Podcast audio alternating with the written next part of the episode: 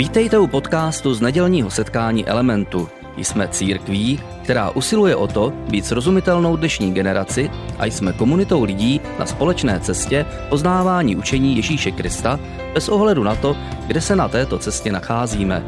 Doufáme, že dnešní přednáška bude pro vás užitečná.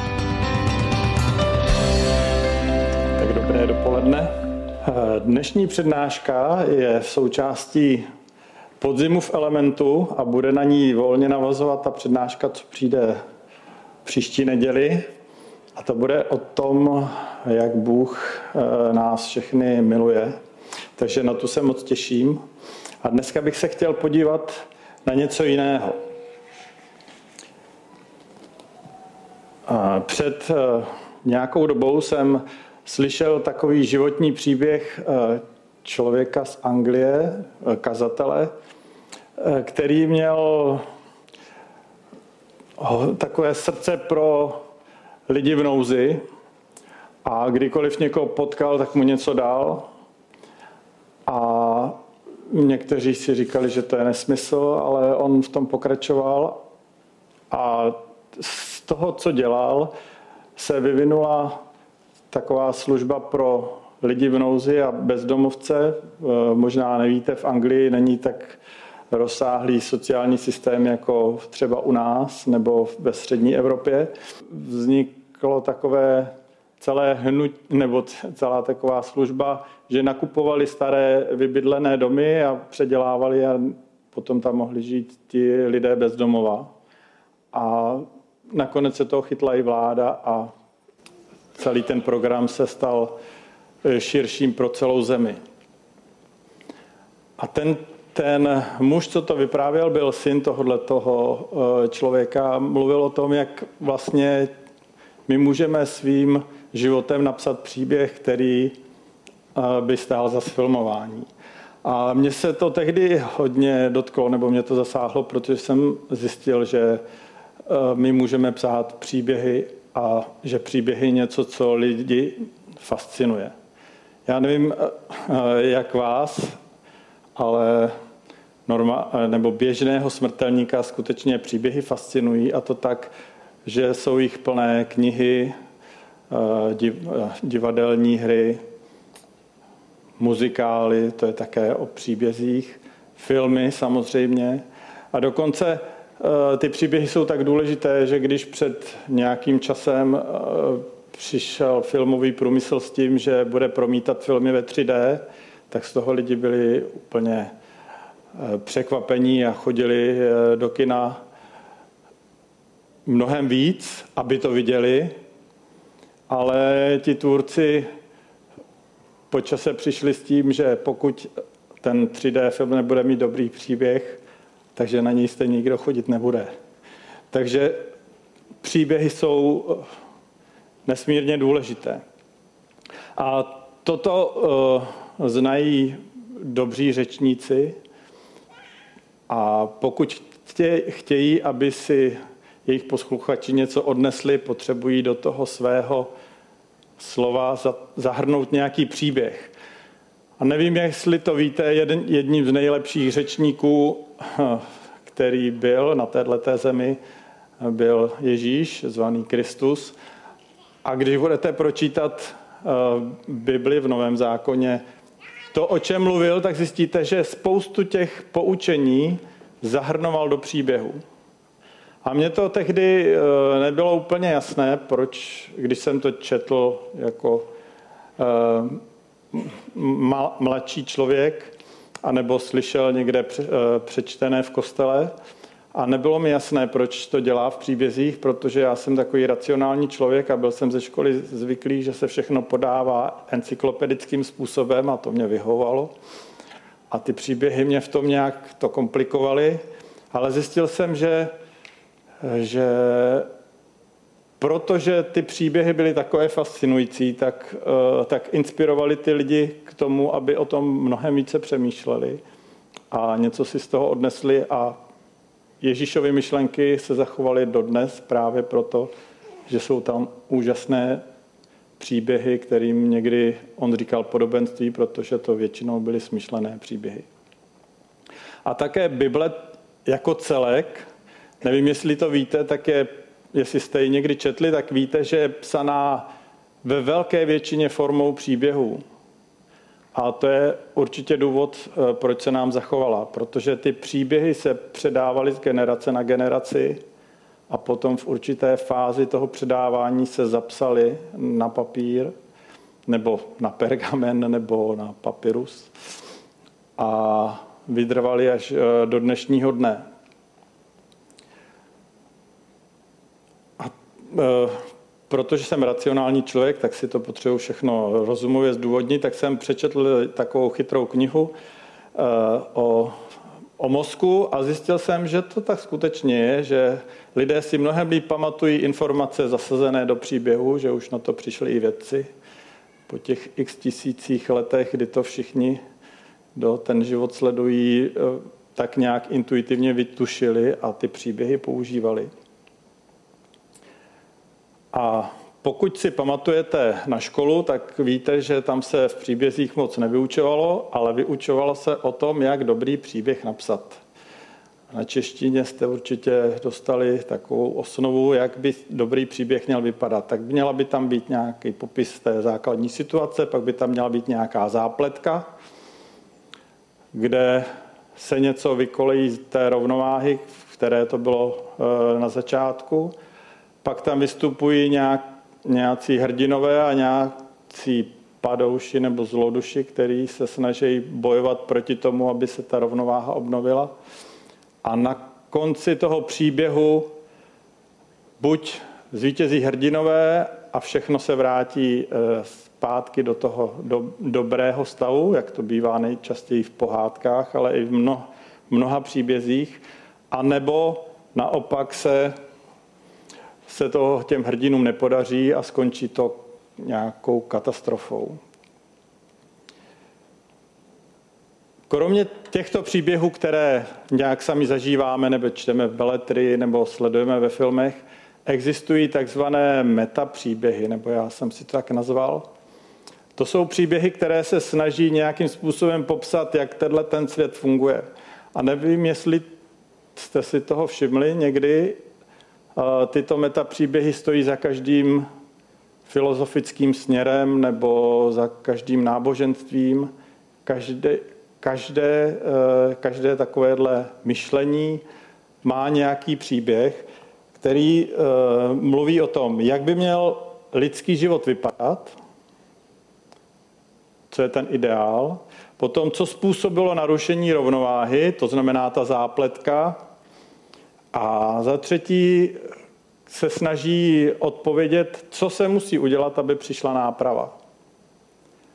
A to je vlastně v každém tom příběhu, eh, v každém příběhu, který stojí za tím nějakým filozofickým směrem nebo za, za tím náboženstvím.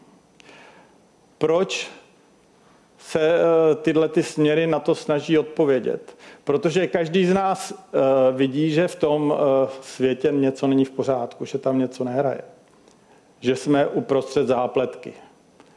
A lidé si kladou otázku, kdo za to může, kdo je ten zloduch a jaké je řešení.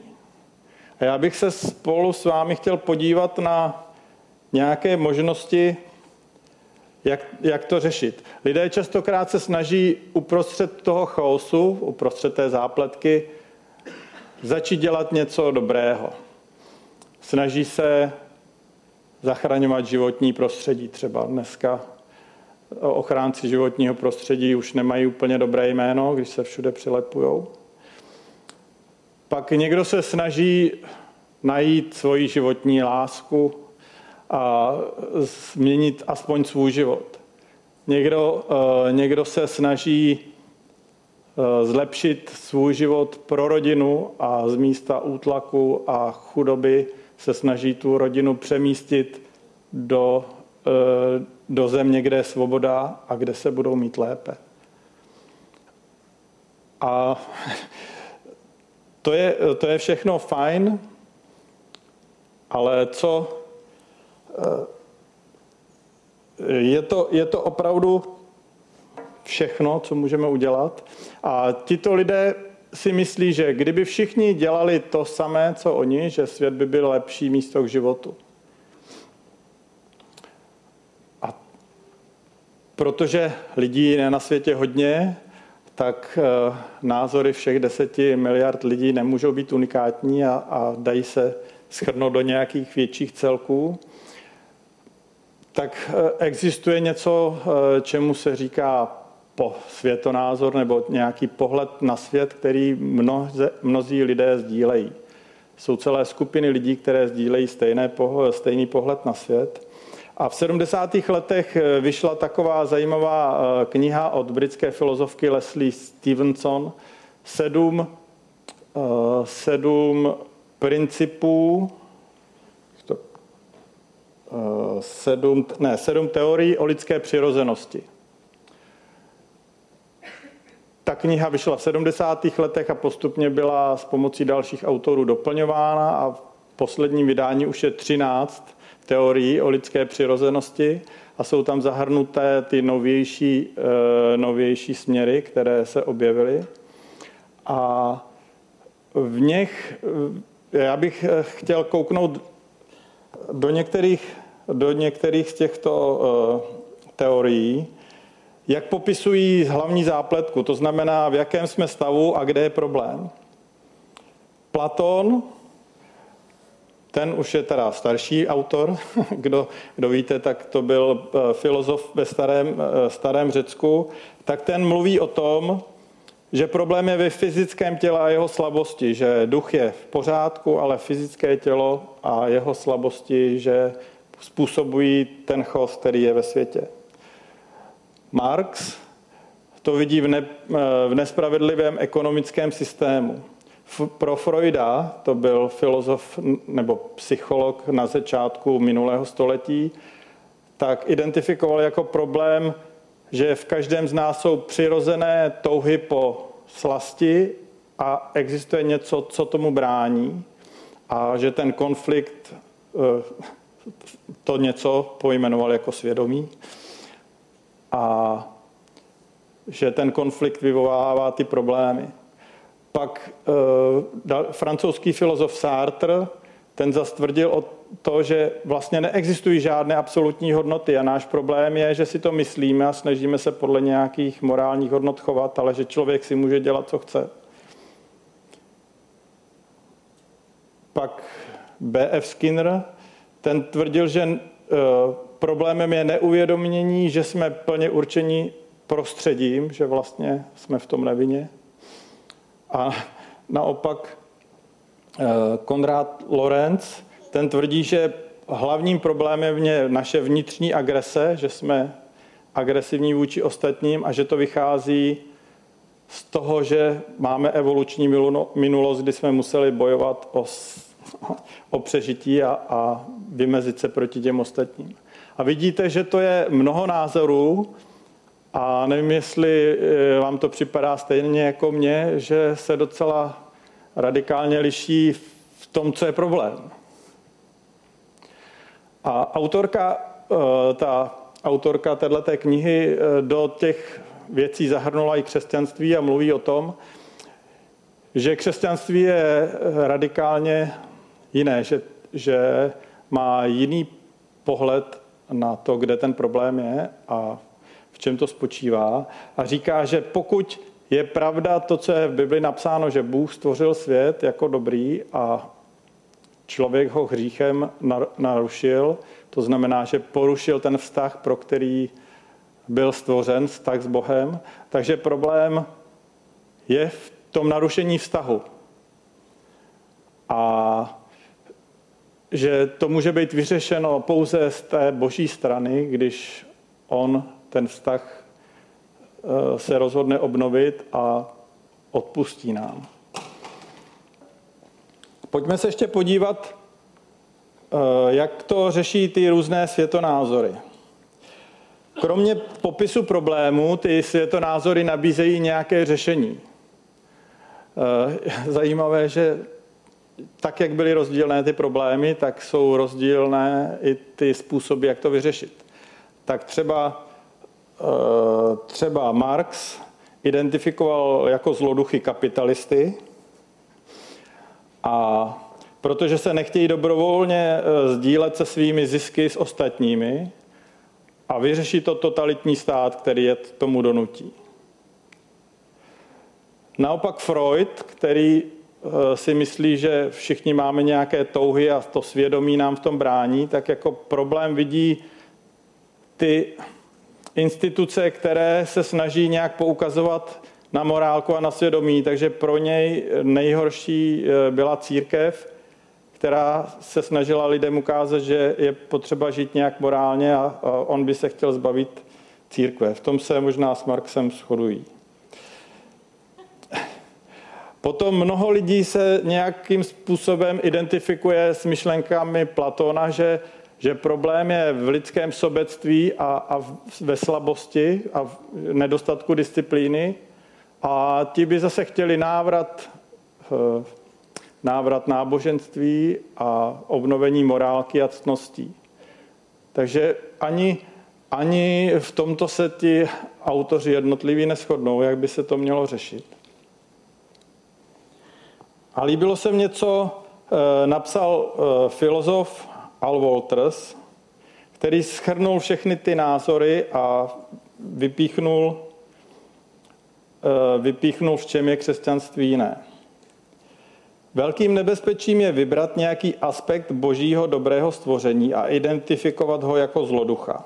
Takováto chyba chápe rozdělení dobra a zla jako podstatu samotného stvoření. Něco v dobrém stvoření je identifikováno jako zdroj zla.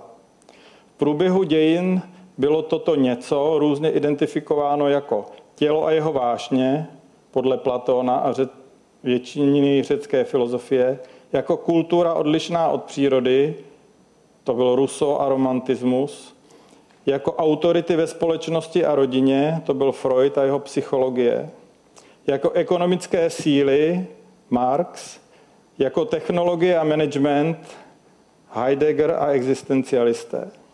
Pokud mohu soudit, je Bible jedinečná v tom, že odmítá všechny pokusy buď demonizovat nějakou část tvoření jako kořen našich problémů,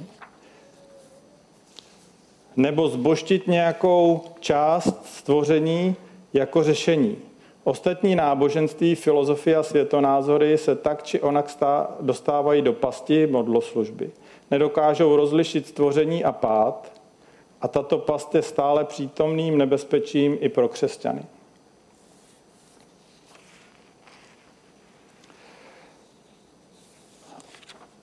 Je zajímavé, že my rádi eh, tom našem světě se snažíme najít eh, zloduchy a hrdiny.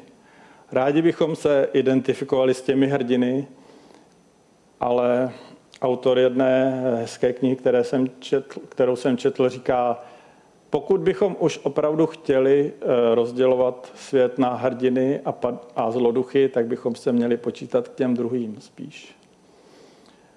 A říká, že problémem není, není eh, nějaká část toho božího stvoření, ale že problém je ten hřích, to, že jsme se odtrhli od Boha a narušili ten vztah. Takže jaký eh, názor si máme vybrat? Myslím si, že je dobré si vybrat eh, názor, který nejlépe popisuje tu realitu, ve které žijeme. A abychom se na to mohli kouknout, pojďme se podívat na e, nějaké příklady. Třeba práce. Řekové měli ve svých e, ve své představě světa e, nějakou zlatou dobu, která byla před dobou lidskou a v té zlaté době žili lidé i bohové dohromady a všech, všichni byli šťastní. A básn, řecký básník Heziodos píše, že tam bylo všeho dostatek a že nikdo nemusel pracovat. Když mají takovýto metapříběh, není překvapivé, že pro řeky byla celkem snesitelná nějaká duševní, kreativní práce, ale manuální práci považovali za trest, něco pro otroky. Když se koukneme do Bible, jak je popisované stvoření, do první knihy, první a druhé knihy Mojžíšovi, tak je tam napsáno. V druhé kapitole 8., 9. a potom 15. verš. Hospodin Bůh vysadil zahradu v Edenu na východě a umístil tam člověka, kterého vytvořil. Hospodin Bůh dal ze země vyrůst veškerému stromoví žádoucímu na pohled dobrému kýdlu, stromu života uprostřed zahrady a stromu poznání dobrého a zlého. Hospodin Bůh vzal člověka a umístil ho v zahradě Edenu, aby ji obdělával a střežil. E, tam na začátku vidíme, že hospodin Bůh vysadil zahradu. Prostě e, zavrtal své ruce do hlíny a něco tam dělal. A zajímavé, že z tohohle toho pohledu vyplývá to, že každá práce, i ta nejobyčejnější fyzická, má, přináší těm, kdo to dělají, důstojnost. Že z toho křesťanského pohledu nejsou lepší a horší práce. Eh, každá práce si zaslouží a každý pracující si zaslouží svoji důstojnost. Další aspekt, který se projevuje eh, nějakým způsobem eh, ve vztahu k práci, je popsán také v druhé kapitole Genesis, první až třetí verš. A dále potom z toho vyplývá nějaká aplikace v druhé Mojžíšově 20. kapitola, 9. až 11. verš. A já vám to přečtu. Tak byly dokončeny nebe i země se všemi svými zástupy. Sedmého dne skončil Bůh dílo, které učinil a sedmého dne odpočinul po všem díle, které učinil. Bůh požehnal sedmému dni a posvětil jej, neboť v něm odpočinul po veškerém díle stvoření.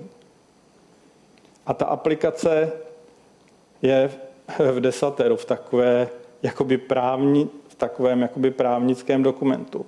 Šest dní budeš pracovat a dělat všechnu svou práci, ale sedmý den je sobota patřící hospodinu, tvému Bohu. Nebudeš dělat žádnou práci, ty, ani tvůj syn, ani tvá dcera, tvůj otrok, ani tvá otrokyně, tvé zvíře, ani tvůj příchozí, který je ve tvých branách, protože šest dní hospodin dělal nebese a zemi, moře a všechno, co je v nich, a sedmý den odpočinul. Proto hospodin požehnal sobotní den a posvětil ho. A tady vidíme, že, že ti, co vlastně byli pisatelé Bible, tak vzali ten metapříběh a aplikovali ho na normální chování. A ukazuje se, že božím plánem pro člověka eh, je eh, cyklické střídání práce a odpočinku. Že to je nejlepší způsob, jak může žít. A to, že to v dnešní době tak, eh, takhle je, není, není samozřejmé, protože to vzniklo až v průběhu, v průběhu lidských dějin. A lidé mají dva extrémy. Buď by chtěli stále pracovat, protože ten den, kdy nepracují, vlastně přicházejí o zisk. A když Izraelci nepracovali jeden den v týdnu, tak byli těmi ostatními národy okolo eh, válcování a eh, v tom smyslu, že, že se snažili tu svoji kulturu na, eh, vnutit těm Izraelcům a ty měli velké takový vel, velký tlak, aby se udrželi toho, že nepotřebují v prvé řadě vydělávat, ale že potřebují, aby jejich život měl rytmus a aby si někdy odpočinuli a, zapom- a vzpomněli si na to, že Bůh je ten, se kterým mají vztah a který potřebují zase obnovit. Eh, druhý, eh, druhý extrém je, v dnešní době populárnější, že bychom neměli pracovat vůbec. Že si seženeme nějaký dobrý pasivní příjem a budeme jenom ležet někde na pláži a budeme šťastní. A nebo že půjdeme do důchodu a budeme šťastní. Konečně budeme moct dělat to, co jsme chtěli. Ale všimněme si, že v tom desateru není, že musíme dodržovat jeden den volna, ale že máme taky těch šest dní pracovat. Na, to, na toho si lidé častokrát nevšímají, že prostě tam jsou obě ty stránky a že božím pohledem je uh, ta pravidelnost a to střídání. A poslední věc, na kterou bych se chtěl kouknout, je smysl práce. Když se eh, koukneme zase do první knihy Mojžišovi v první kapitole 28. verš a potom v 11. kapitole 2. až 4. tak tam čteme. Bůh jim požehnal a řekl jim, buďte plodní, rozmnožujte se, naplňte zemi a podrobte si ji. A po tomhle příkazu nastala taková doba, kdy lidé se snažili nějakým způsobem pracovat a podrobovat si zemi. E, dnešní, dnešní době má to e, trošku negativní nádech, ale představte si dobu, kdy těch lidí bylo málo a všude byla příroda a Bůh jim říká, že se mají rozmnožit, aby jich bylo více a aby tu zemi kultivovali, aby ji civilizovali.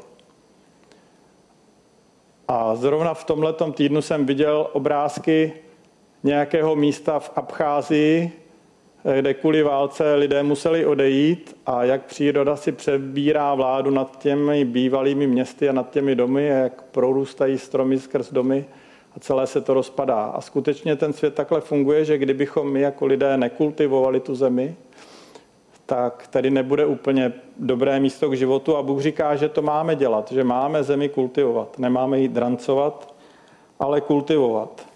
Ale co se stalo v průběhu eh, eh, toho civilizování země? Už ve čtvrté kapitole se objevuje popis, eh, ve čtvrté kapitole první Možišovi se objevuje popis o tom, jak lidé následkem rozbitých vztahů se k sobě začali chovat a je tam o vraždě Abela, kterou, kterou, kterého zabil jeho bratr Kain, ale je tam také o vzniku řemesel a nějakých technologií, o, o kovářství a dál. A v jedenácté kapitole čteme, jak se lidé stěhovali na východ, nalezli v zemi Šineár údolí a usadili se v něm. Řekli si mezi sebou, do toho udělejme si cihly a vypalme je v ohni. Cihlu měli místo kamene a živici místo malty. Řekli do toho, vystavejme si město a věž, jejíž vrchol pronikne nebesa. Zjednejme si věhlas, nebuďme rozpílení po celé zemi. A vidíme, že z toho božího plánu, aby lidé kultivovali zemi a udělali z ní lepší místo k životu, oni snaží si vybudovat jméno. Zajistit si nějakou, e, nějakou jistotu kterou ztratili, protože eh, ztratili ten vztah. A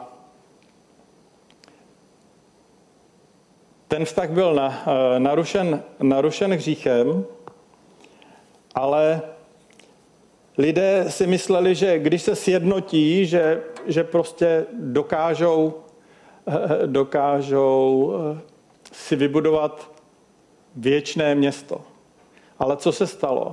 Stalo se to, že ten hřích, který byl mezi nimi, způsobil, že se mezi sebou nebyli schopni domluvit, že spolu začali soupeřit, že se jim zmátly jazyky, jak, jak je to popsáno v tom příběhu babylonské věže, ale to zmatení jazyků je tam napsáno, že e, udělal Bůh, ale otázkou je, jestli ty jazyky nemáme zmatení i my, kteří vlastně máme stejný jazyk, že si nerozumíme navzájem, že prostě ten hřích, který je eh, mezi, mezi námi, způsobuje, že si nerozumíme jako lidé.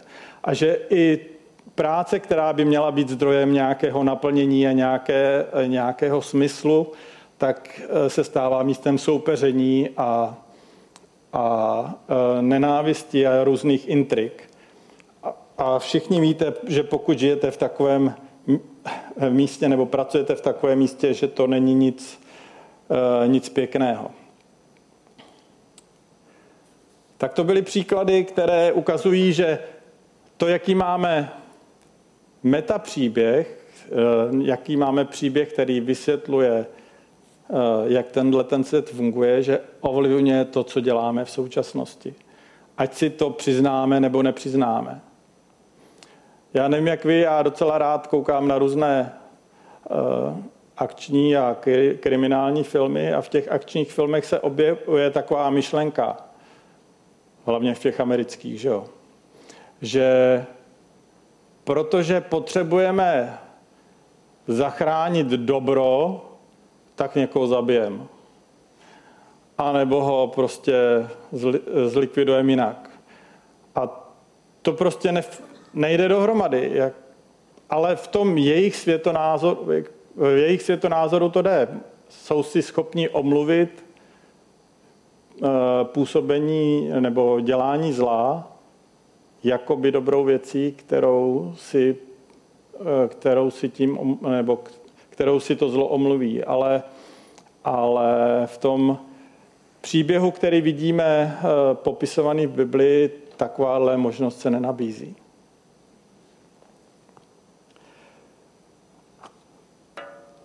Element je místo, kde společně hledáme, který, eh, který názor je dobrý, který stojí za to následovat. A já jsem přesvědčen po té, co sleduju tenhle ten život už nějaké desetiletí, že ten metapříběh, který je obsažený v Biblii, vysvětluje dokonale to, jak tenhle ten svět funguje a ukazuje i výborně, jak by se to mělo řešit. Říká, že celý svět byl stvořen jako dobrý, ale že celý svět padl, že se to projevilo ve všem, eh, ve vztazích, nás samotných, kteří cítíme nejistotu a, a strach, že cítíme prázdnotu, dokonce i když se nám něco podaří, tak nakonec cítíme prázdnotu a, a ty chvíle, kdy jsme nějak naplnění, tak ty častokrát rychle pominou. Ale existuje eh, zpráva, kterou přišel na tenhle ten svět říct Ježíš a ta, ta zpráva se nazývá Evangelium, dobrá zpráva o tom, že celý svět bude vykoupen. Že to, co udělal Ježíš, eh, znamená proměnu pro každou oblast našeho života, i pro práci, i pro odpočinek, i pro naše vztahy, i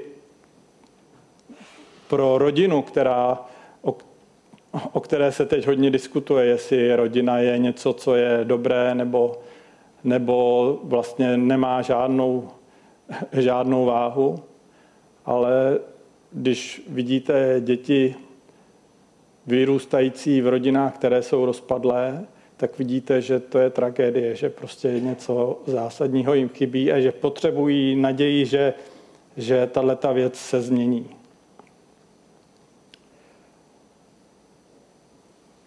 A zakončím to takovou Eh, takovou krát, krátkou věcí. Evangelium je pravdivý příběh o tom, že Bůh stvořil dobrý svět, který byl poznamenán říchem a zlem, ale skrze Ježíše Krista ji obnovil. Za, nekoneč, eh, za nekonečnou cenu vykoupil, aby se jednoho dne vrátil a obnovil celé stvoření, ukončil veškeré utrpení a smrt a navždy obnovil absolutní pokoj, spravedlnost a radost ve světě. Rozsáhlé důsledky tohoto evangelijního světonázoru o božím charakteru, dobrotě hmotného stvoření, hodnotě lidského, lidské osoby, padlosti všech lidí a všech věcí, prvenství lásky a milosti, důležitosti spravedlnosti a pravdy, naději na vykoupení ovlivňují vše. A chtěl bych říct, že Máme různé světonázory a různé metapříběhy, ale pokud poznáme, že ten názor, který je popisovaný v Biblii, je pravda, který Ježíš eh, přišel na tuto zem vyhlásit, tak zjistíme, že nestačí jenom si to myslet, že je to pravda, ale Ježíš vždycky říkal, že nestačí to poslouchat, ale musíme podle toho jednat. A to hlavní, eh, co jsem dneska chtěl říct, že hlavní problém je v tom, že jsme ztratili vztah s Bohem. A pokud chceme, aby se tenhle ten svět změnil, eh, potřebujeme ho znovu najít.